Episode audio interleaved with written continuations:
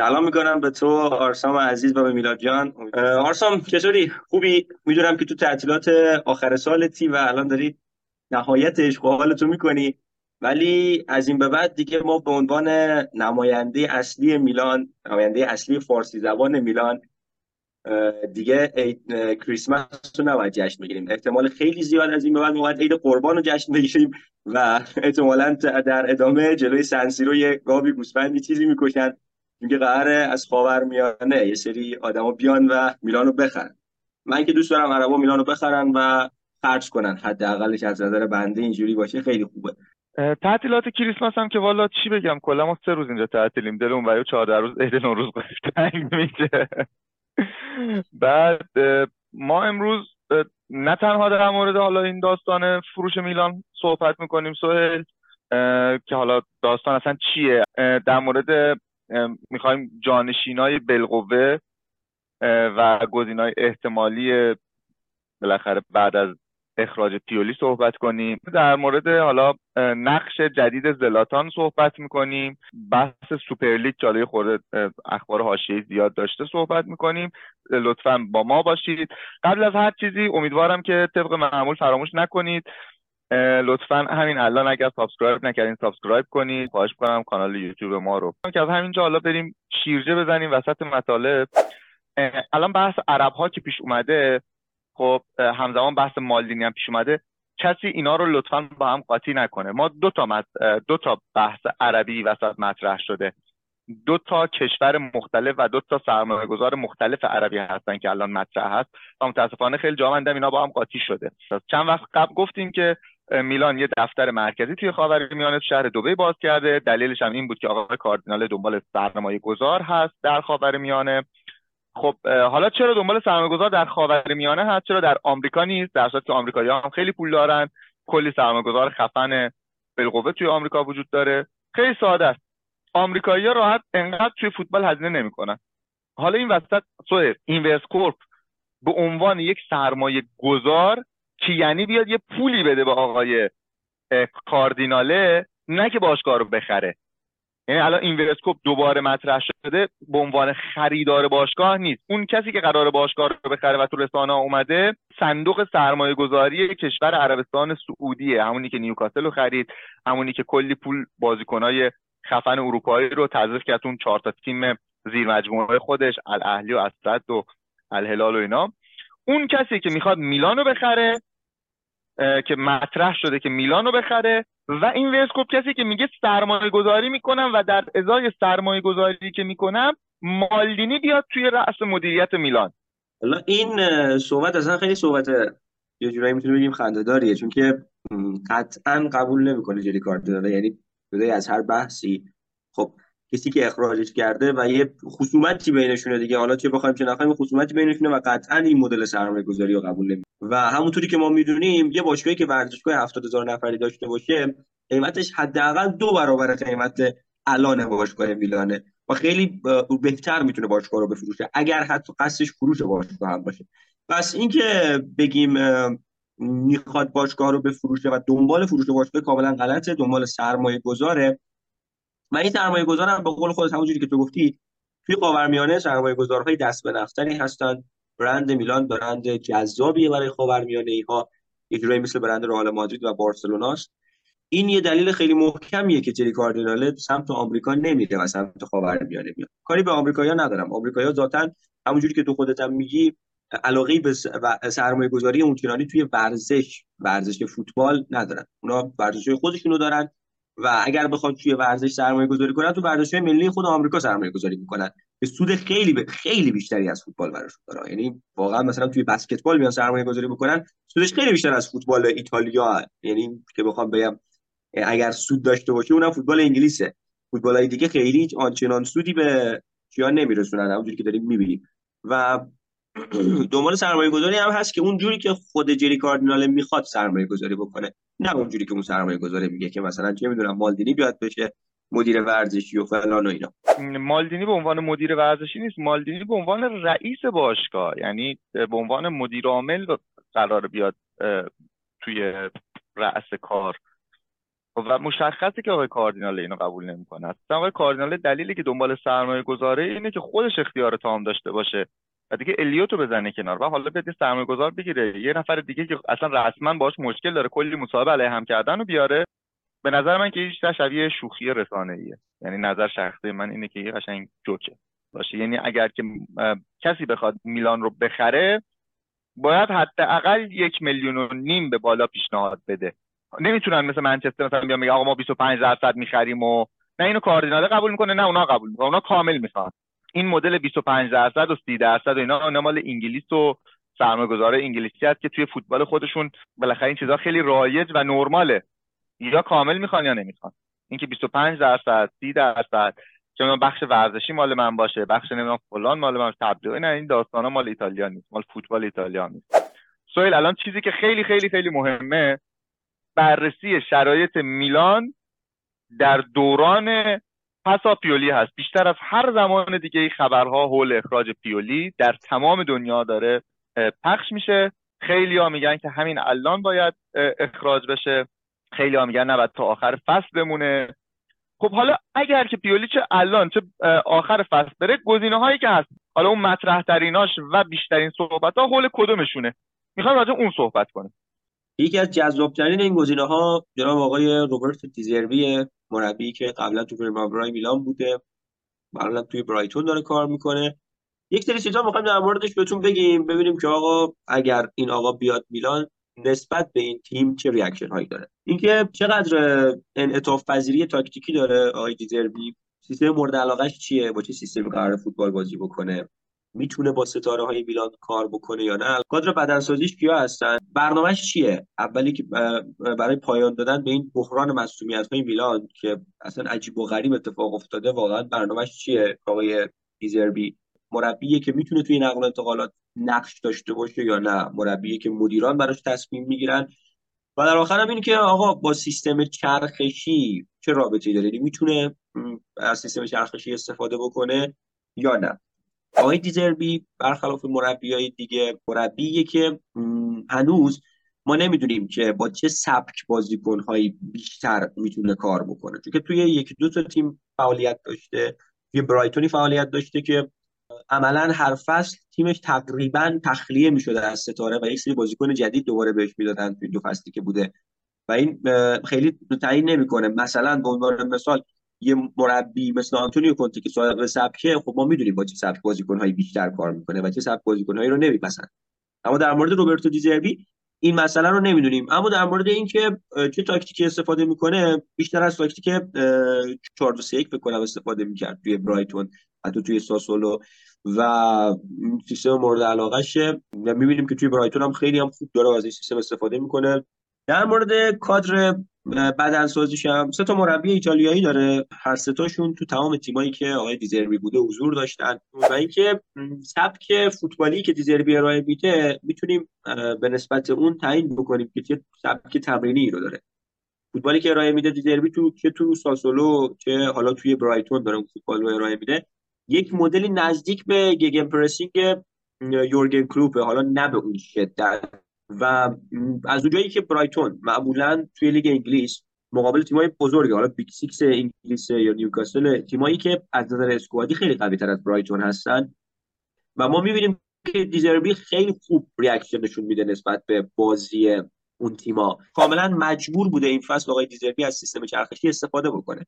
چون که خیلی از بازیکناش مصدوم بودن و مجبور شده انعطاف تاکتیکی و سیستم چرخشی رو توی هر این دو, این دو مورد رو با هم داشته باشه و مجبورا ازش داره استفاده می‌کنه و برایتون تو این فصل نتایج بدی نگرفته از چلسی با اون همه هزینه ای که داشتن و بازیکن‌های فوق ستاره که خریدن بهتر نتیجه گرفته. حتی از منچستر یونایتد تو موارد بهتر نتیجه گرفته و به نظر من یه گزینه ایدئال می‌تونه برای میلان باشه. چون که مثلا من بخوام آنتونیو کونته رو مثال بزنم آنتونیو کونته بیاد یک سری بازیکن ها رو می‌ذاره کنار و یک سری یه دست بازیکن ها رو می‌خواد.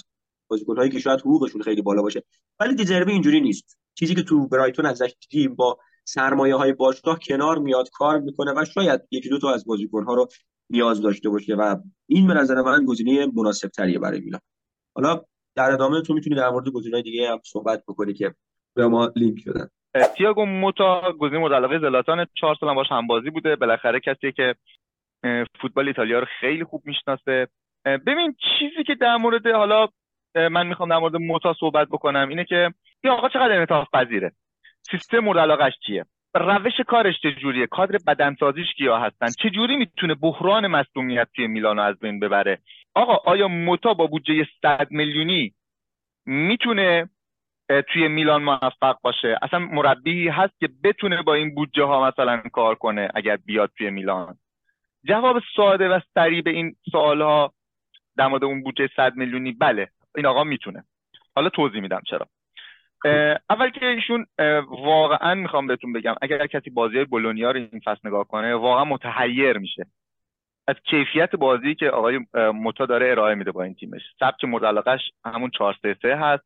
اما یه چیز خیلی جالب اینه که توی یه سری بازی های خاص تغییر تاکتیک میده و کاملا بازیکنهاش و تاکتیکش رو ترکیبش رو عوض می‌کنه. مثلا بازیش با اینتر یا بازیش با تورینو اصلا اومد با سیستم 4 2 3 1 بازی کرد و نتیجه گرفت. واقعا نتیجه گرفت و چقدر قشنگ اینتر رو قشنگ شکست اون اینتر قدرتمند فعلی رو حذف کرد. و با چه بازیکنهایی چه شگفتیهایی. اون دفاعشون الان کسی بود که مورینیو نمیخواستش فرستادش سوئیس بازل سوئیس بعد اومد الان شده بهترین دفاع تیم بولونیا. ایشون اصلا حتی تز فوتبالیش توی مثلا یوفا برای گرفتن مدرک مربیگریش خب اهمیت پاس و حفظ توپ بوده. و این بزرگترین نکته در مورد کیفیت مربیگری این, این مربی و این سبک مربیگریشه. یعنی پاسای کوتاه و زیاد و حفظ توپ کرده. حالا آیا اینکه می‌تونه توی میلان عمل کرد تکرار کنه؟ اول که هیچ کس نمی‌تونه جواب قطعی به این سوال بده. هیچ کس ولی چیزی که نشون داده شناخت خوبی از تیم ها و اسکواد تیم ها داره. حالا خیلی ها مثلا شاید فکر کنن که مثلا توی بولونیا تعداد بازی ها کمتره. قطعا همینه. تعداد بازی ها برای بولونیا کمتره فشار روی بازیکن ها کمتره. اما عمق تیم هم کمتره توی بولونیا.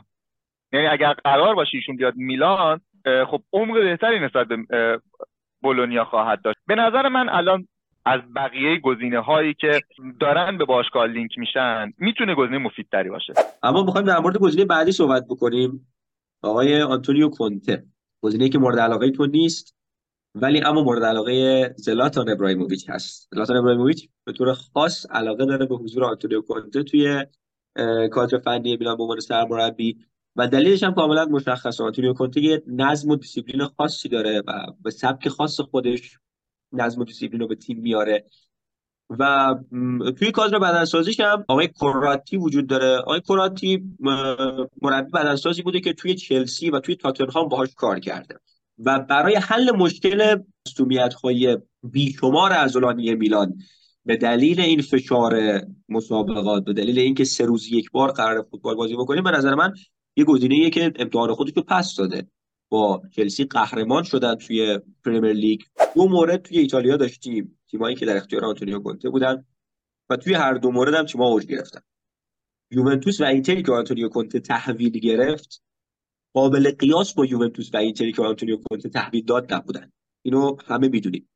و به یکی از دلایلی که به نظر من به نظر شخصی بنده آنتونیو کونته گزینه مناسبی می‌تونه برای ما باشه همین موفقیتشه توی لیگ ایتالیا. توی لیگ قهرمانان رو اگر بذاریم کنار توی لیگ ایتالیا موفقیتی که داشته با یوونتوس و اینتر باعث میشه که به نظر من آنتونیو کونته گزینه جذاب باشه برامون. ما می‌دونیم اگر کونته بیاد توی میلان ما حداقل جزو دو تا تیم اول لیگیم. یعنی سهمیه رو 100 درصد می‌گیریم میجنگیم برای قهرمانی توی اون فصل. و این شاید یه گزینه باشه که مدیریت یک مقداری بتونه نسبت به سیاست های خودش کوتاه بیاد و از اون طرف هم آنتونیو کونته شاید میلان گزینه جذابی براش باشه. قطعا گزینه جذابی براش هست. که بازیکن خیلی خوبی داره پتانسیل خیلی بالایی داره و احتمالا از اون طرف از اون طرف هم یک مقداری دستمزد خودش رو کاهش بده و بیاد میلان. یه چیزی بگم. ما حالا همه جا می‌دونیم که اگر ژانویه پیولی بره خب آباته میاد موقتا جاشو می‌گیره. اما اما یه چیزی بود که گفتن اگر بخوان مربی رو بیارن که از ژانویه بیاد بمونه و بیاد باشه و بمونه دیگه برای فصل بعد کنت است. و زلاتان کاردیناله رو راضی می‌کنه که این مبلغ رو هزینه کنه برای کنته حالا بعد ببینیم چی میشه. می‌دونی که اینا هیچ چیزی نیست که بتونیم ما الان پیش بینیش کنیم. خیلی پیش بینیش سخته. چیزی که مشخصه مدیریت این بحران مصونیت ها باعث شده که بیشتر میل پیدا کنه به سمت مربیایی که توی لیگ انگلیس حداقل یا کار کردن یا دارن کار می‌کنن یا سابقه کار کردن تو لیگ انگلیس رو داشتن. این فشاره یعنی کادر بدنسازیشون این فشاره رو تحمل کرده باشه. هر دو روزی یک بار توی لیگ انگلیس بازی می‌کنن. بازی خیلی پرفشاره خیلی سرعت بازی ها بالاست. مدیریت به این نقطه رسیده که از کادر بدنسازی و کادر فنی که این فشار رو تحمل کرده استفاده بکنه. به نظر من در همین حد کفایت می‌کنه. یه موضوع خیلی هیجان انگیزی که الان در مورد فوتبال مطرح بود. یک سال و نیم الان دیگه یه جورایی یه نقطه عطف داشت در مورد سوپر لیگ. اول من یه توضیح کوچولو بدم در مورد حکم دادگاه. یه سوء تفاهم برای همه پیش اومده بود. من social media. ببین نگاه حکمی که دادگاه داده یه حکمی نیست به منزله این که بله سوپرلیگ رو برید راه بندازید کاملا قانونیه اینجوریه اینجوری اینجوری نه. این اشتباهی که همه فکر کنن الان سوپرلیگ مجوز گرفته. حکم دادگاه به منزله مجوز سوپرلیگ نیست. حکم دادگاه فقط و فقط داره میگه که اینی که فیفا و یوفا باشگاه ها رو تهدید کردن بازیکن ها رو تهدید کردن انحصار طلبیه و انحصار طلبی غیر قانونی است در ورزش ورزش باید پروسه مقوله آزاد باشه. تنها چیزی که داده حکمی که دادگاه اروپا داده. اینه که آقا این قضیه غیر قانونیه تهدید باشگاه ها غیر قانونیه جلوگیری از این غیر قانونی و در ادامه گفته گفته اینی که بتونن برن اینو راه اندازی کنن پول ازش در این داستان به ما ربطی نداره. اون یه دادگاه دیگه بعد نظر بده. اما همینجاشم تا همین مرحله یکی از بزرگترین شکست های تاریخ فیفا و یوفا ببین ما دو دسته آدم داریم. آدمایی که موافق سوپرلیگ و آدمایی که مخالف سوپرلیگ ببین من خودم جزو اون دسته ایم که تقریبا یه جورایی می‌تونم بگم مخالف سوپرلیگم نه به این معنی که دوست ندارم پول داشته باشن باشگاه نه. ولی نظر من اینه که قانون fair play مالی باید روی این تاکید بکنه که باشگاه ها درآمدهاشون رو از جاهای مشخصی داشته باشن نه از هر جایی. چون ما داریم می‌بینیم باشگاه منچستر سیتی و پاریس سن درآمدشون درآمد نفتی همونجوری هم که بابا دیگه هممون می‌دونیم. مثلا هواپیمایی اتحاد. که اسپانسر اصلی باشگاه منچستر سیتی خب مال کشور اماراته. و این انگار از این جیب اون جیب کردن کشور امارات خیلی راحت یعنی چیز عجیب غریبی هم نیست. دقیقا در مورد در مورد قطر ایرویز هم همین اتفاق افتاده که اسپانسر اصلی پاریس سن ژرمنه ما می‌دونیم دولت قطر پشت پاریس سن ژرمنه و این اسپانسر اصلی پاریس سن ژرمن هم شرکت قطریه که حالا هر چقدر که دلشون بخواد قرارداد اسپانسری میبندن. و این اون روح فوتبال یا اون بازی جوان مردانه فوتبال که حالا که از نظر قانون فری مالی که از نظر جوان مردانگی تو زمین زیر سوال می‌بره. و نکته اصلی و دلیل اصلی که باشگاهی مثل برال مادرید مثل بارسلونا حتی میلان و یوونتوس دنبال این بودن که سوپرلیگ رو ایجاد بکنن همینه که بتونن از نظر مالی رقابت بکنن با اون باشگاه. تا اینکه یه چیزی یه چیزی وسط سوء تفاهم شده. نه سهیل ایده تشکیل سوپرلیگ به خاطر بحث اسپانسرا و fair play مالی نبود. درسته fair play مالی تاثیر داشت ولی ایده اصلی تشکیل سوپرلیگ خب موضوع اصلی اصلیش که اصلا سوپرلیگ قرار شد بخاطرش تاسیس بشه بحث حق پخش بود. یعنی مهمترین موضوعی که بود می‌گفتن حق پخش توی سر کشورها خیلی زیاده و باعث درآمد زیاد باشگاه میشن همه باشگاه انگلیس که نفتی نیستن. خب ولی درآمد خیلی خوبی دارن. اصلا داستان حق پخش بود و اولین موضوعی که سوپرلیگ روش تاکید کرد اینه که حق پخش تمام بازی ها رایگان. یعنی بازی ها صورت رایگان تمام دنیا پخش میشه. حالا چرا اینو گفت؟ خب حالا همه میگن مثلا خب چرا که میگه حق پخش باید باشه و اینا بعد چرا رایگانش کرد؟ گفت یعنی همه جا یکسان بشه با رایگان شدنش. خب همه ببینن. اما ما درآمدا اونو چیکار می‌کنیم؟ از بلیت فروشی ها از تبلیغات از هزار تا راه دیگه. خب این پولها رو میارن و این پولها نمیاد بره توی مثلا یه شرکت و یه ارگان و به یه درصدی تزریق بشه. یه حالت مثال حالا بخوام بهتون بگم مثلا چیزی که الان متولی های سوپرلیگ دارن تهمت می‌زنن به یوفا و فیفا میگن یک حالت کمونیستی طوری دارید شما برخورد می‌کنین. یعنی چی؟ یعنی شما درآمدهایی که ما کسب کردیم و می‌گیرید و اونا رو به صورت جیره به خود ما می‌دید. منظور من حالا fair play مالی نبود. منظور من این بود که فیفا و یوفا توانایی اجرای قانونی که خودشون گذاشتن رو هم ندارن. تیم های تشکیل دهنده سوپر لیگ 12 تا تیم حاضر سه تا تیم ایتالیایی میلان اینتر یوونتوس سه تا تیم اسپانیایی اتلتیکو مادرید رئال بارسا و Big Six انگلیس.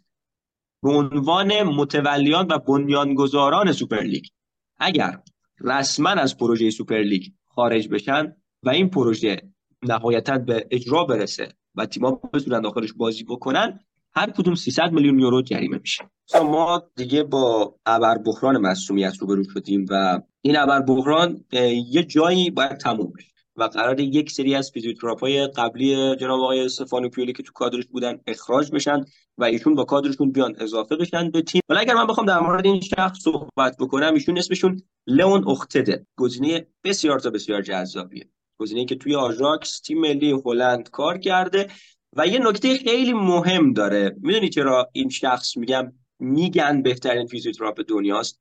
چون که آقای پول پوگبا توی فینال لیگ اروپا آخرین جام اروپایی منچستر یونایتد یه مسئولیتی داشت تا قبل از فینال و لازم بود. خب پوگبا باید توی فینال حضور داشته باشه.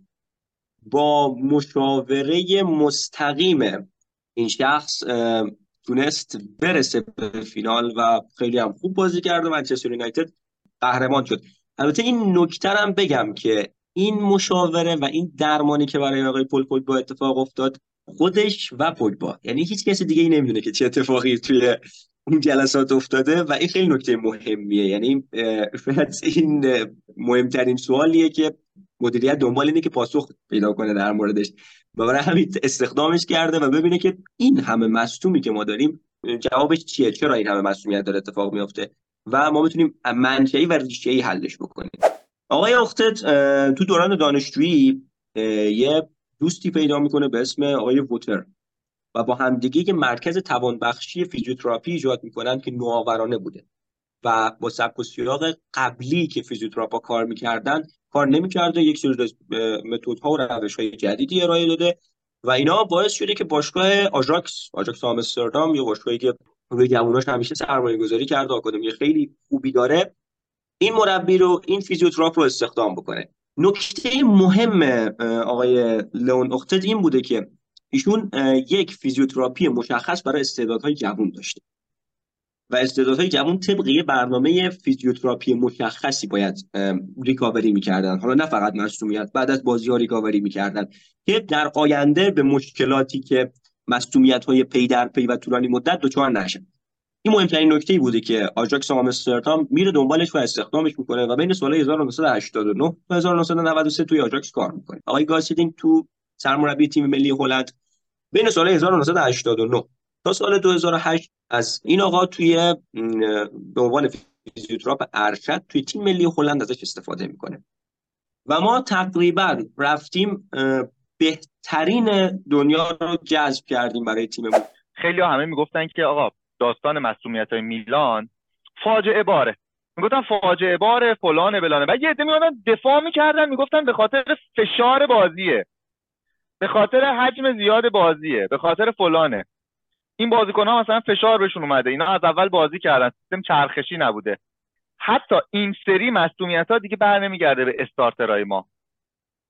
بازیکنایی که کمترین زمان هم بازی می‌کنن میان سریع مصدوم میشن. حالا از بازیکنای ترکیب اصلی ما فقط جیرو با ریندر مصدوم نشده.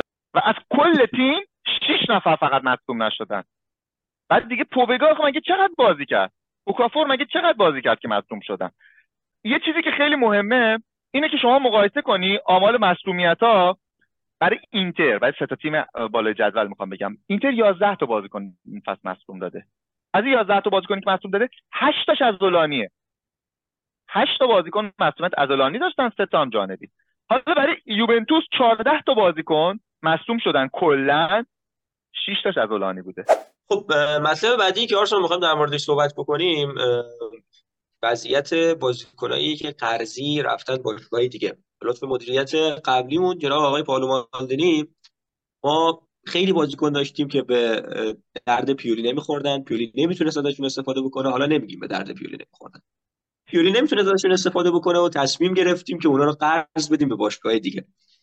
و حالا این توی این بین چند تا بازیکن هستن که به دلایل مختلفی احتمال خیلی زیاد برمیگردن. چند تاشون هستن که میمونن احتمالا توی باشگاهشون. یکی از اونها آقای میکرزه همونجوری که تو گفتی توی بولونیا فوقالعاده داره کار می‌کنه تییاگو موتا و میکرز هم یکی از بازیکنهای اصلی این تیم. مبلغی در حدود 10 میلیون یورو قرار بود به میلان بدن که احتمالا می‌خوان مذاکره بکنن و مبلغ رو کمتر بکنن. و به نظر من با تخفیف جزئی ما از این بازیکن بلژیکی استعداد بلژیکی دل بکنیم و به بولونیا بسپاریمش. خیلی بهتره برامون سه فصل حضور سه فصل چهار فصل حضور آقای میکرز تو ترکیب میلان. چیزی به ما اضافه نکرد. حالا بهترین بازیکنی که ما قرض دادیم به جرأت میشه گفت بهترین بازیکنی تو الان وضعیت خیلی خوبه تو تیمش. جناب آقای دکتلاره است. بازیکنی که شاید می‌تونیم بگیم عامل اخراج پاولو مالدینی بود الان توی آتلانتا داره خوب بازی می‌کنه و کلا هم داره علیه پیولی میلان همه مصاحبه می‌کنه و کلا به طور کامل داره میشوره و می‌بره همه رو و دیگه علاقه به بازیگشت به میلان نداره و دوست داره جایی دیگه ادامه فوتبالش رو بده. توی آتلانتا وضعیت بسیار بسیار خوبی داره دو تا گل زده دو تا پاس گل داده اما یه یه تایمی مصدوم شد. توی تیم گاسپرینی و یه ذره از فرم خارج شده. ولی داره خیلی خوب کار می‌کنه تو بازی جلوی ما هم که ما سه دو به آتلانتا باختیم. خیلی خوب بود فقط گل نزد بهمون وگرنه چون تو موقعیت خیلی خوب داشت و می‌تونست دروازه‌مون رو باز بکنه و روز خیلی خوبش بود. و کلا آتالانتا هم دوست داره این بازیکن رو یعنی یه جورایی می‌تونیم بگیم قمار بکنه روی این بازیکن. می‌خواد نگهش داره و حالا پولش رو به میلان پرداخت بکنه. و احتمالا بعدا بتونه بفروشتش همونجوری که 7 میلیون یورو قیمتش و احتمالا می‌خواد یه همچین کاری بکنه. نگه داره بازیکن رو همونجوری که هویلند رو 70 میلیون یورو فکر کنم به منچستر یونایتد فروختن و یه گل توی لیگ برتر تا الان زده و بسیار تا بسیار عمل کرده مثبت سوری داشته توی یونایتد.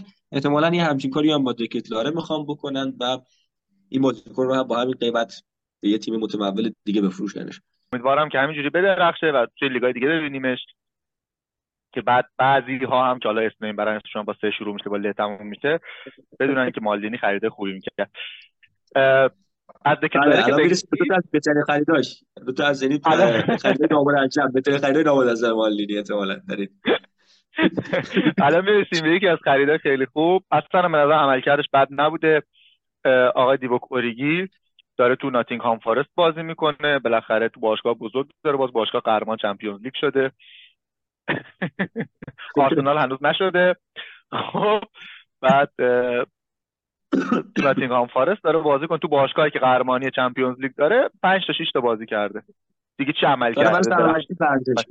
باشگاه مثلا کرده. عکساشو دیدید جدیدن آره اصلا چیزی عجیب و غریبی واقعا. یعنی دقیقه های سرزن به 100 دقیقه نمی‌رسه اینجوری بهت بگم. پس وضعیت بازیکن فد بالوتوره ازش بهتره. یه مقداری بیشتر توی فولام بازی کرده. صد و خورده دقیقه بازی کرده بنده خدا توی فولام و بالوتوره به عنوان یکی از بهترین خریدهای چند سال اخیر جناب آقای پالمالدینی توی 15 تا 16 تا چند تا بازی تو لیگ انگلیس انجام دادن؟ دقیقا نمی‌دونم آمارش تو تیم‌ها چند تا بازی انجام دادن؟ کلا تونسته 33 دقیقه تو لیگ برتر بازی بکنه. یعنی به بازیکن نشون میده که سطح خیلی بالایی داره. 33 دقیقه تو لیگ برتر تونسته بازی بکنه. و تو جام حذفی جام اتحادیه که معمولا تیما تیمای اصلیشون رو بازی نمیدن تونسته یه طرف کنم کم بازی 160 دقیقه فقط تونسته بازی بکنه و این خیلی مهمه. در مجموع به 200 دقیقه نمی‌رسه فوتبالی که بازی کرده آقای بالوتوره توی این فصل. و یه دو تا بازی تا الان دو تا بازی دو تا بازی و چند دقیقه تونسته در مجموع فوتبال بازی بکنه آقای بالوتوره یکی از بهترین خریدای چند سال اخیر میلان. و احتمال خیلی زیاد دیوک اوریگی و آقای بالوتوره قطعا قراردادشون تمدید میشه و میمونن تو باشگاهشون به نظر من احتمالا دیگه نمیبینیمشون توی میلان مجبوریم دفاع بخریم توی ژانویه. یه چند تا مدافع باید بخریم. گابیا رو داریم برمیگردونیم. گابیای مصدوم رو داریم برمیگردونیم. واقعا دلیل برگشتن گابیا رو نمی‌دونم. بازیکن معمولیه. حتی تو بهترین حالتش حالا که الانم که مصدوم بوده و توی ویارال هم خیلی بازی نکرده.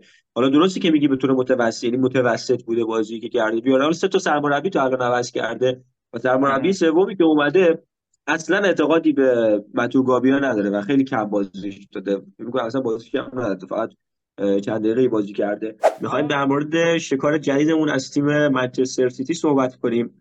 بازیکنی که جلوی استعداد برتر فوتبال اروپا بازیکن 17 ساله‌ای که توی ال کلاسیکو برای بارسلونا بازی کرده بازی کرده بود. تونستیم از چنگ منچستر سیتی شاهمایی نقل و انتقالاتی رو در بیاریم و توی نقل و انتقالات زمستونی وارد تیم میشه جناب آقای پوپوویچ مهاجم 193 سانتی متری اهل سربستان بازیکنی که جلوی اسپانیا تو یوروی زیر 17 سالها تونست یه دونه پاس گل بده.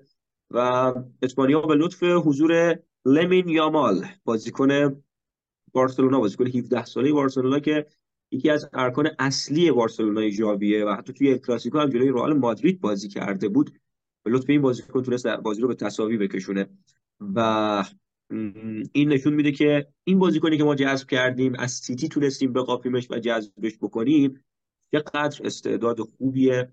چون که می‌دونیم که مقابل یامال هم فوتبال بازی کرده. یامالی که همین الان اون رو با مسی دارن مقایسش می‌کنن طرفدار بارسلونا و یکی از بهترین بازیکن‌های بارسلونا. تمام اولین هایی که توی لالیگا شما دارید می‌بینید جوونترین بازیکن جوونترین بازیکنی که گل زده جوونترین بازیکنی که پاس گل داده.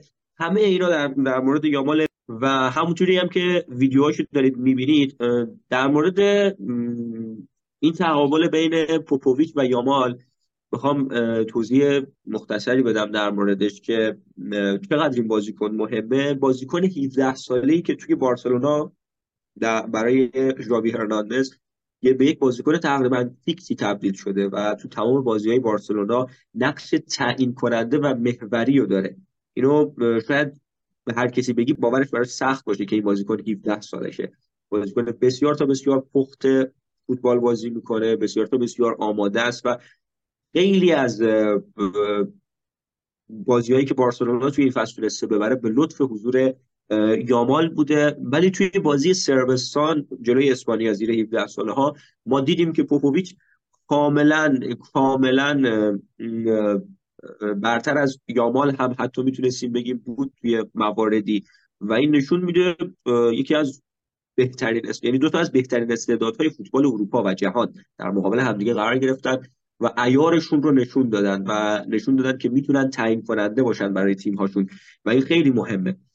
و همونجوری هم که اپیزود قبل در موردش صحبت کردیم هم بارسلونا هم دورتموند و حتی که دیدیم که منچستر سیتی هم تا نزدیک ثبت قرارداد باهاش رفت ولی نتونست جذبش بکنه و به اون صحبتی که توافق شفاهی که با میلان کرده بود پایبند بود. بارسلونا و دورتموند هم دنبالش بودن. هم که داریم می‌بینیم. بارسلونا یه بازیکن 17 ساله ای رو داره بازی میده جاوی که فوق العاده بوده. و این این این نشون میده که این بازیکن چقدر شخصیت خوبی داره چقدر شخصیت حرفه‌ای داره چقدر حرفه‌ای فکر می‌کنه. از همین الان نسبت به صحبت هایی که داشتن نسبت به توافقاتی که داشتن کاملا احترام می‌ذاره. و براش مهم این توافقات. شما می‌دونید که بارسلونا و منچستر سیتی تیم های خیلی متمولی تیم هایی که تمام رسانه ها حول اونها داره میچرخه. شاگرد پپ یا ژاوی شدن حتی اسمهاشون هم جذابه برای یک بازیکن. یک بازیکنی که حتی مثلا 25 26 سال است. شما فکر کنید یه بازیکن 17 ساله چقدر می‌تونه این اسمها براش جذاب باشه. به نظر من از این دست بازیکن ها توی فوتبال امروزه خیلی کم پیدا میشه و ما خیلی دوست داریم و خیلی بی صبرانه منتظر اینیم که یکی از بهترین استعدادهای تهاجمی دنیا رو توی لباس قرمز و مشکی میلان ببینیم و با اون لباس برامون دلبری کنه. حالا می‌خوایم در مورد لیگ اروپا صحبت کنیم که چه یعنی رفتن ما به لیگ اروپا چه ضررهای مالی برای ما داشت و حسنی که لیگ اروپا داره چیه؟ نگاه کنیم ما فصل قبل تا نیمه نهایی Champions League رفتیم و سود مالی خیلی خیلی خوبی کردیم. نزدیک مثلا 127 میلیون ما پول گیرمون اومد از مجموع حالا مسابقه که کردیم و بلیط فروشی همه چیز متاسفانه این فصل ما نزدیک به هفتاد میلیون کمتر از فصل قبل گیرمون اومد. و خب متاسفانه ضرر کردیم رفتیم کجا؟ لیگ اروپا. حالا لیگ اروپا ما اگه قهرمان بشیم فینال رو ببریم فقط چهار میلیون گیرمون. یعنی بازی مرحله اولش مثلا یک میلیون یه میلیون و هشتصد دو هشتصد دیگه فینالش چهاره. بعد از حذف از اروپا خب می‌دونید اینا هر دور که تموم میشه رده بندی رو دوباره update می‌کنن و رده بندی جدید رو میدن. بازی با نیوکاسل رو که بردیم خیلی تاثیر داشت توی رده بندیمون و باعث شد ما یه پله بیایم بالاتر از لاتزیو. ما الان توی اروپا رتبه 31 رو داریم توی تیمای اروپا. و خب بین تیمای ایتالیایی هم فکر کنم بعد از اینتر و یووه و روم و آتلانتا پنجم هستیم.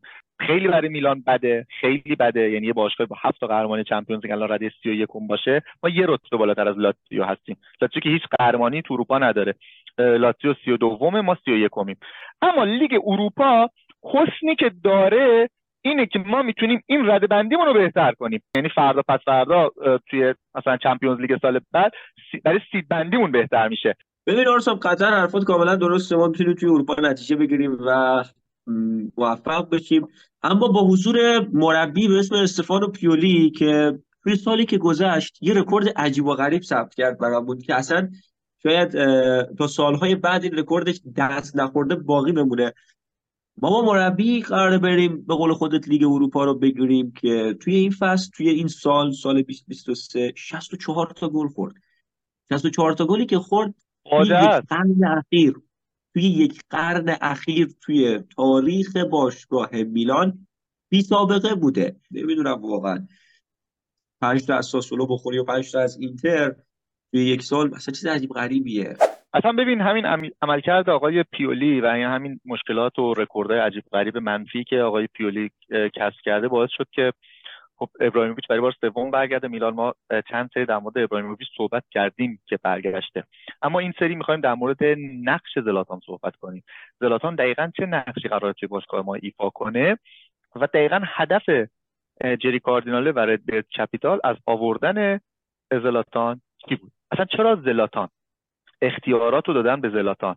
یعنی زلاتان با نظارت بر نقل و انتقالات یعنی تو هیته وظایفش هست. نظارت بر نقل و انتقالات نظارت بر کار مربی. یه جورایی شده دست راست آقای کاردیناله توی رأس میلان. یعنی ایشون مشاوره فوتبالی میده به کاردیناله. این مشاوره فوتبالیش شامل خیلی چیزا میشه کامل میگم گفتم نظارت بر کار پیولی میشه شامل نقل و انتقالات میشه شامل تمام اتفاقای فوتبالی که قرار توی باشگاه بیفته با عملکرد بازیکنها و هر چیز دیگه میشه. حتی حفظ و اخراج پیولی احتمال خیلی زیاد با نظر مستقیم زلاتان بوده. و اینکه آقای کاردیناله یه چنین شخصیتی رو برای یه چنین پوزیشنی انتخاب کرده کاملا برمیگرده به توانایی زلاتان در تزریق روحیه برنده حالا چه بسا که برگشت زلاتان باعث بشه که حتی مربی بازیکن و هر کسی که توی اون مجموعه هست یه عملکرد متفاوت از خودش نشون بده. چرا؟ چون می‌دونن یه شخصیت فوق العاده قوی نترس با اعتماد به نفس بالا که اختیارات زیادی هم از جانب مدیریت اصلی باشگاه داره داره به کارشون نظارت می‌کنه. کاملا با حرفات موافقم آرسان و یکی دیگه از شخصیت کاریزماتیک میلاد که توی این فصل توی چند فصل نفس اخیر خیلی تاثیر گذاشته رو تیممون احتمال خیلی زیاد از تیم داره کنار گذاشته میشه و داره میره فنرباخچه ترکیه. آقای رادی کرونیچ تاثیر شخصیت یه شخصیت بسیار بسیار کاریزماتیکه. واقعا شخصیت خیلی مهمی می‌خواد فنرباخچه امیدوارم که این این این رفتنه واقعا می‌دونم که به خط که تیم خیلی ضربه می‌زنه. یعنی از نظر روحی و روانی استفانو پیولی تنها میمونه توی خط ولی به نظر من فرباخشه پیشنهادش رو یه دلیل اصلی رفتن رادی کرونیش اگر من بخوام بگم خیلی کوتاه اینه که میلان یک میلیون یورو دستمزد الانیش میلان چیزی در حدود دو تا دو میلیون یورو بهش پیشنهاد داده برای برای تمدید قرارداد ولی ایشون به دلیل تاثیرگذاری خیلی زیادی که توی بازی‌ها داشتن 3.5 میلیون یورو درخواست داشته باشگاه فنرباغچه تصمیم گرفته که این تصمیم رو بهشون بده. ما هم خیلی راضییم خیلی هم ازشون تشکر می‌کنیم بابت این کار. و در کل به نظرم این پایان بالاخره وفاداری کرونیچ و پیولی بود و از این نظره بد نیست که این اتفاقا بیفته و یه سری بازیکن مدلی برن و خود تیم اون تخصصی تر بسته بشه تخصصی تر چیده بشه. اما برای جایگزینی رادکرونیچ به دلیل اینکه اسماعیل بن ناصر قرار بره تو رقابت های جام ملت‌های آفریقا بازی بکنه یه بازیکن رو در نظر گرفتیم یه ایتالیایی خوش سیما جوون و خیلی هم بازیکن خوب.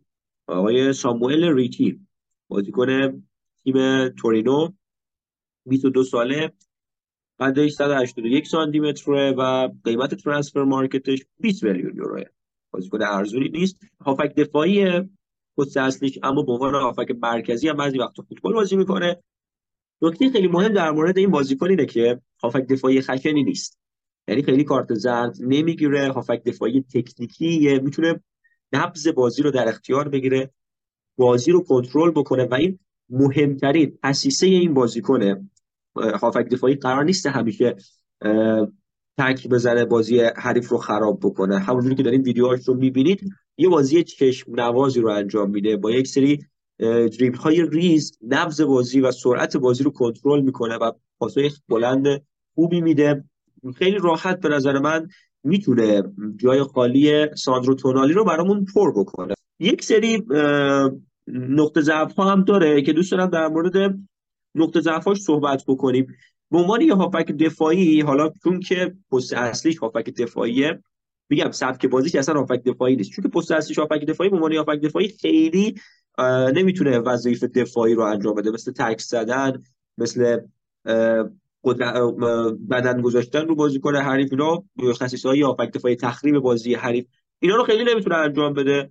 و این به نظر من تنها نکته منفی ساموئل ریکیه که بازیکن 22 ساله است و می‌تونه این اینا رو هم توی ویژگی های خودش تقویت بکنه. نسل جدید رژیسته های ایتالیایی هستند اینها و می‌تونن خط آفک ایتالیا رو کاملا بیمه کنن. توی سریا 13 تا بازی داشته دو تا پاس گل داده. توی بازی دو تا بازی ملی هم داشته و از نظر ژورنالیست های ایتالیایی قابل مقایسه با ساندرو تونالی هست. البته خوشچهره تر از ساندرو تونالی از حق نگذریم. ولی خب قابل مقایسه با ساندرو تونالی است و می‌تونیم بگیم که یه بازیکن با ویژگی های مشابه ساندرو تونالی داریم که می‌تونیم در حد ساندرو تونالی اون رو توانایی هاش رو ببریم بالا به نظر من. حالا امیدوارم که درگیر داستانهای بازیکن های ایتالیایی که تو این چند سوایی دیدیم ازشون درگیر شرط بندی و این مدل داستان ها نباشن. هرچند که اگر درگیر شرط بندی باشن جناب آقای جری کاردیناله با حس ششمشون قبل از اینکه کل رسانه ها و مردم بفهمن روشون می‌فهمن و درهای خروج باشگاه رو به باز می‌کنن تو برای باشگاه هیچ گونه مشکلی هیچ خب یکی از موضوعات مهمی که دوست داشتم با همه شما در میون بذارم بحث مصاحبه جفری مونکادا بود. بحث مصاحبه جفری مونکادا جدا از حالا از مسائل شخصی و چیزایی که گفته حالا می‌دونید که اینا همش سری مصاحبه ژورنالیستی هست. اما چند تا نکته خیلی خیلی مهم داشت که حالا حتما در موردش صحبت می‌کنم. به هر حال مونکادا شخصیت فوق العاده جالبی داره. حساب بکنیم توی سال 2024 داریم در مورد شخصی صحبت می‌کنیم که تو کل سوشال مدیاش فقط یه اکانت لینکدین داره. که اونم توش به عنوان مثلا ویدیو منیجر و این چیزا از خودش یاد کرده. گفت ولی زمانی که رسیدم میلان گفت اصلا آشفتگی توی میلان خیلی زیاد بود. اصلا اون نظم تیمی که ما توی موناکو داشتیم و اون مسیری رو که شروع کردم اصلا تو میلان نبود و من فهمیدم که اینجا خیلی کار هست و خودش هم گفته گفته کار من پیدا کردن استعداد و پتانسیل هست. و لزوما تمام اینا ستاره نیستن. گفت کار من پیدا کردن ستاره ها نیست. گفت ستاره ها باید ساختشن توی فوتبال. و نکته که دارم میگم این خیلی نکته مهمیه. میگه که ما نمیگیم که باید پیشرفت کنیم. ما میگیم در این زمینه ها جای پیشرفت داریم. و این خیلی نکته مهمیه. دقیقا استعدادیابی بخش مهمی از فوتباله. و تنها می‌تونیم بگیم سیمیچ بازیکن پری بازی بازیکنیه که ما می‌تونیم روش حساب بکنیم به عنوان یک مدافع. شیش دونک حالا نه شیش دونک شیش دونک و البته که پلگرینو هم برگشته ولی هنوز به تمرینات گروهی برنگشته و فقط یک بازی اونم نصف و نیمه انجام داده. بعید می‌دونم با تیم مچ شده باشه که بتونه بازی بکنه. در مورد زمان بازگشت کالولو بخوایم صحبت بکنیم. کالولو احتمالا تو 11 فوریه بازی مقابل با ناپولی برمیگرده. کالولویی که توی تمرینات مصدوم شد و مجبور شد جراحی روی پاش اتفاق بیافته و مالکیان که تو بازی با دورتموند مصدوم شد اونم احتمالا تو بازی با آتالانتا 11 فوریه اونم احتمالا برمیگرده. توموری هم اونم احتمالا 25 فوریه برگرده. اگر خوششانس باشیم البته می‌تونه برگرده. ببین ما توی قرعه کشی خوردیم رن فرانسه دیگه. یه تیم سخت کوش که حالا سالاس فرانسه داره سطح اول بازی می‌کنه. این فصل حالا خیلی برای رقابت اروپایی البته نمی جنگه بیشتر داره برای سقوط می جنگه یعنی توی لیگشون وضعیت خوبی ندارن. ولی تو اروپا کاملا شرایطشون فرق می‌کنه. یعنی این البته پلی آف ها می‌دونین که چجوریه. این مرحله یک شونزدهم نیست. اینو که ببریم میریم یک شونزدهم من اینم بگم یه سوء تفاهم نشه فکر کنن مرحله یک شونزدهم ببریم میریم یک هشتم. نه. اگر که تازه این پلی آف با رن ببریم میریم توی یک شونزدهم آره. بعد حالا اگر ما با رن حالا که بازی داریم یه خورده رن رو توی اروپا نگاه کنیم می‌بینیم زمین تا آسمون با رن توی لیگ فرانسه فرق می‌کنه. اینا مثلا 6 تا بازی کردن چهار تاشو بردن. اون دوتا هم که باختن به ویاراله یعنی با ویارال هم اونقدر مثلا تیم بدی نبودن ولی برای خوب ویارال هم تیم قویه. حداقل تجربه خیلی بیشتری تو اروپا داره. ببین حریفا اینجوری خیلی ترسناکن دیگه. آره ببین می جنگن و اصلا اصلا آدم خورد کنن. یه تیم بود ما باشون یه 20 پنالتی زدیم ما نمی‌دونم یادتونه یا نه. آه ریاوه آفرین آفرین آفرین ریاوه. آقا با ریاوه پرتغال ما بازی کردیم. نمی‌دونم یادت حالا کسی که یادشون نیست. ما یه تقریبا جا میگم 40 دقیقه داشتیم پنالتی می‌زدیم. آره اینقدر این تیم سخت کوش بود. پدر اونو در آورد. واقعا پدر ما رو در آورد تا ما تونستیم برسیم به لیگ اروپا. اما در مورد تیمای دیگه ای که تو لیگ اروپا هستن میگم یکی از سخت ترین دوره های لیگ اروپا است این دوره. تیمای خیلی گردن کلفتی وستهمی که آرسنال رو برد. برایتونی که خیلی خوبه واقعا با دیزربی لیورپول که دیگه جای بحث نداره صدرنشین لیگ انگلیس. مارسی، آتالانتا، تولوز، ویارال، روم و لورکوزن. صدرنشین لیگ آلمان. چیزی سوال جالبی گفتی گفتی تولوز هم هست. حالا تولوز خب مالکیتش ردبرده بعد یعنی ما می‌تونیم به تولوز بخوریم و به دربی رد از نظر قانونی دو تا تیم با یه مالکیت نمی‌تونن توی یک لیگ رقابت کنن. اما این اینجا لیگ نیست. اینجا لیگ نیست. نه نه نه. توی لیگ نمی‌تونن باشن. متوجه شد تو دو تا لیگ مختلف توی اروپا با هم رقابت کنن؟ چرا می‌تونن؟ آره. هیچ برای این نیست؟ اول این بود فکر کنم اینجوری بود. یعنی حالا این شکلی بود که یه مالک نمی‌تونه یه تیم دو تا تیم توی یه قاره داشته باشه. حالا چه اروپا چه آسیا اینا نمی‌تونه داشته باشه. ولی این قانون رو لغوش کردن برداشتن یعنی یه مالک توی قاره می‌تونه دو تا تیم داشته باشه توی یک کشور و توی لیگ نمی‌تونه دو تا تیم داشته باشه. آره هم فقط دارم میگم توی لیگ نمی‌تونه دو تا تیم داشته باشه. ولی مثلا توی لیگ هم تو دو تا سطح می‌تونه داشته باشه. ببین این سری می‌خوایم در مورد جام ملت آفریقا صحبت کنیم. حالا آ این جام ملت آفریقا فقط رو ما تاثیر می‌ذاره یا رقیبای top four مون هم ممکن ازش آسیب ببینن؟ ببین این خیلی مسئله مهمیه. یه خود فیر باشه این قضیه که فقط ما هستیم که داریم ضرر می‌کنیم جام ملت ها یا نه یا بقیه تیم هم هستن. یه خورده اگر در مورد اینم توضیح بدی سوال خیلی عالی میشه. ببین در مورد جام ملت های آفریقا همونطوری که می‌دونید اسماعیل بن ناصر و چوکوزه بازیکنایی که از تیم ما قرار برن و برای الجزایر و غنا بازی بکنن. و تیمای بزرگ ایتالیا حالا ما دو تا از بازیکنای اصلیمون رو داریم از دست میدیم. تقریبا ولوش یک ماه هم نداریم ایشون بازیکنامون روی بازی زمانی بیش از یک ماه بازیکنامون رو نداریم. ولی اما مثلا اینتر و یوونتوس تیمایی که تو کورس قهرمانی و حتی لاتزیو هم بازیکن آفریقایی ندارن که به این رقابت ها بفرستن.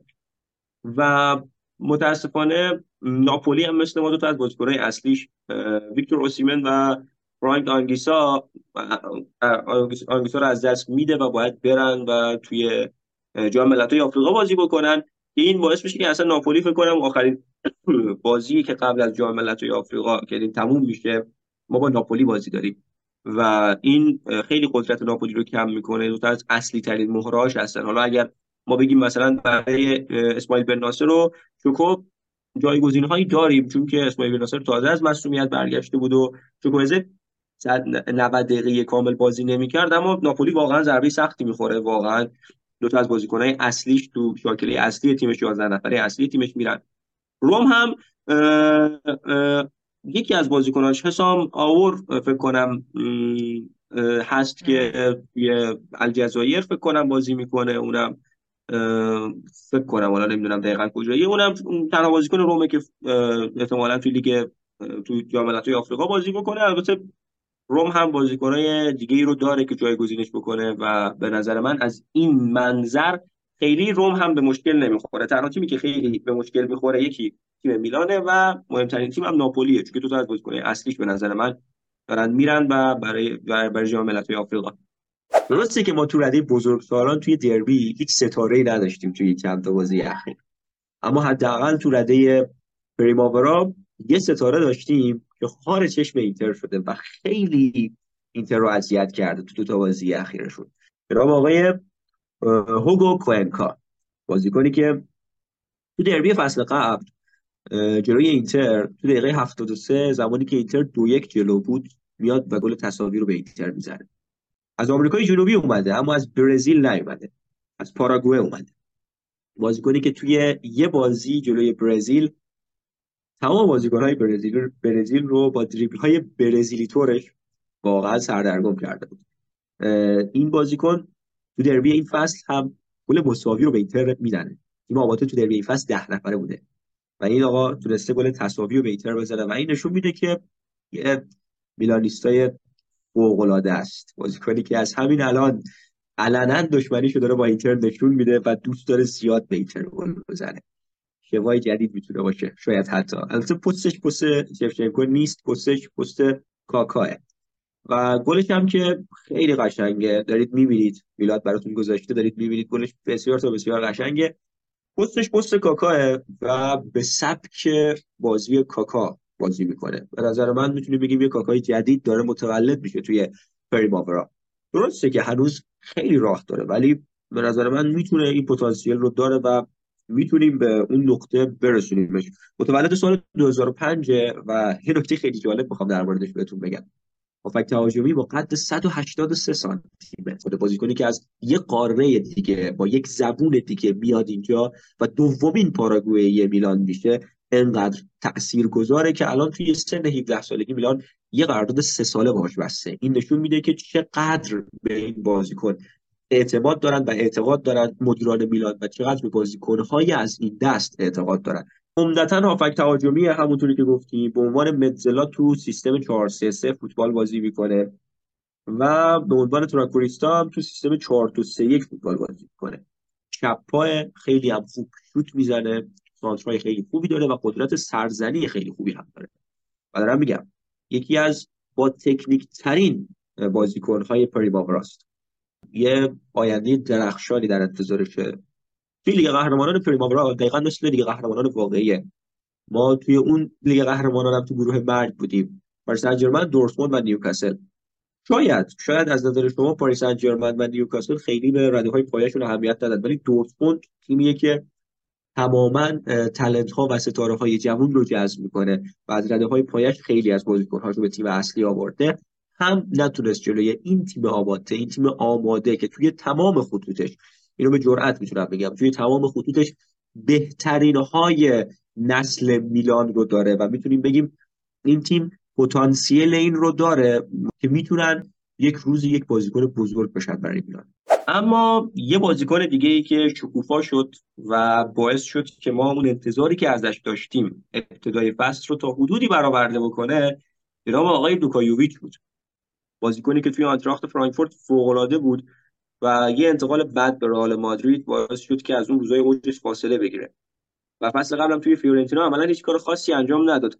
اما الان توی میلان ابتدای امر که اومده بود هممون ازش ناامید شده بودیم. خیلی عجیب و غریب اصلا خیلی بد فوتبال بازی می‌کرد اصلا تو بازی نبود. ولی الان سه تا گل برامون زده. و سه تا گل فیزیکی هم اصلا بازیکن آماده نیست. تا همین الان هم که سه تا گل زده سهیل اصلا آماده نیست. اصلا فیزیکش واقعا اصلا شبیه اون یوویچ که تو رئال بود نیست.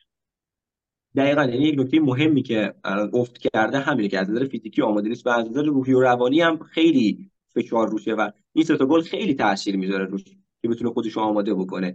این شاید دلیل اصلی که از نظر فیزیکی آماده نبود به نظر من از نظر روحی و روانی بود. که قریب به 189 روز بود که گل نزده بود. این مهاجم و خیلی سخته برای مهاجمی که 189 روز گل نزنه. من خودم به شخصه همون بازی با فورزیونه که وقتی بازی با نیوکاسل بازی با نیوکاسل که پاس گل رو داد. این دو سه تا حرکت قبلش رو نگاه می‌کنی افتضاح افتضاح. یعنی اصلا خوب نبود. یعنی اصلا درصد یه فوتبالیست حرفه‌ای نبود. بعد و قشنگ داشتم حرف می‌خوره همون لحظه یه پاس مثلا حیاتی داد. وقتی هم که میاد داخل بجز حالا همین چند تا توپی که گل کرده خیلی عجیبم هست واقعا. بقیه حرکتاشو تو زمین نگاه می‌کنی اصلا در حد فوتبال حرفه‌ای نیست. من نمی‌دونم تو چرا معتقدی که توانایی خیلی بالایی داره ولی توانایی خیلی بالایی داشته. اصلا بازیکن اضافه وزن مکفوت داره. به نظر من بازیکن یعنی... می‌تونه برگرده نظر منه. من بازیکن مورد علاقه من, من نمیگم نمی‌تونه برگرده شاید می‌تونه برگرده ولی چیزی که من الان ازش دارم می‌بینم از فیزیکی اصلا این فوتبالیست آماده فوق العاده کنده. ولی همین الان بیشتر از گل و پاس گل بیشتر از کی؟ بیشتر از دکتلار گل و پاس گل زد بابا اثبات شی نفی ماعدا نمی‌کند. الان ما میگیم مثلا یوویچ خوب نیست به این معنی که دکتلاره خوبه. الان بحث نکشون به حاشیه. فصل جدید حالا اون EA Sport که حالا همون فیفای قدیم خودمون هست. حالا کارتاش اومده که این کارتا بر اساس فصل قبل هست و عملکرد بازیکن تو فصل قبل. اینا بررسی میشه. خب کارتا اومده. عکساش هم دارید می‌بینید اینجا. امسال هم مثل سال قبل بهترین بازیکن توی تیم ما مایک منیانه. الان 87 و چهارمین دروازه‌بان خفن فیفا هست. بعد از اون خب حدسش خیلی دشوار نیست. رافائل لیاو البته به نظر در حق لیاو خود کم لطفی شده. 86 برای لیاو کم کمه. لیاو می‌تونست مثلا 87 8 اینا باشه. ولی خب بازم خیلی پیشرفت خوبی داشته قبل فکر 79 بود. بعد از لیاو تو هست که 85 تو دیگه واقعا به 85 براش کمه. این تو خیلی بهتر از 85 یعنی واقعا تو خیلی بیشتر از 85 و این دقیقا همون ضعف رسانه میلانه. یا مثلا پولیسیک 79 یا مثلا چوکوئزه مثلا 81 و پولیسیک 79 اصلا عجیبه. خب تو مرحله بعدم بعد از حالا تو هم فیکایو توموری و بن ناصر هستن که حالا 84 ان خوبم هست. اینا به نظرم منطقیه. بعد ژیرو 82 به نظرم کمه. ژیرو می‌تونست بهتر باشه. البته فکر بخاطر سنشه که حالا عدد پایینی گرفته. و لوفت لوفتوس چیک 77 لوفتوس چیک می‌تونست خیلی بهتر از 77 باشه. یه سری چیزاش دیگه مسخره است دیگه. مثلا فلورنزی و اوریگی توی لولن. خب به پایان آمدیم. دفتر میلان و افتخاراتش همچنان باقی است. ممنونم از تمام کسایی که این برنامه رو دنبال می‌کنن. تا اینجا با ما بودید. امیدوارم که از مطالب لذت برده باشید. سهیل جون. منم از تو آرسا و از میلاد عزیز تشکر می‌کنم که یه بار دیگه فرصت در اختیار من گذاشتن که بیام و با هم دیگه در مورد باشگاه محبوبمون صحبت بکنیم. یه time یک ساعتتون رو در اختیار ما گذاشتید. خیلی ازتون ممنونم. که وقت گذاشتید نگاه کردید و حمایت می‌کنید ما رو. خدا نگهدار. قربونت. خدافظ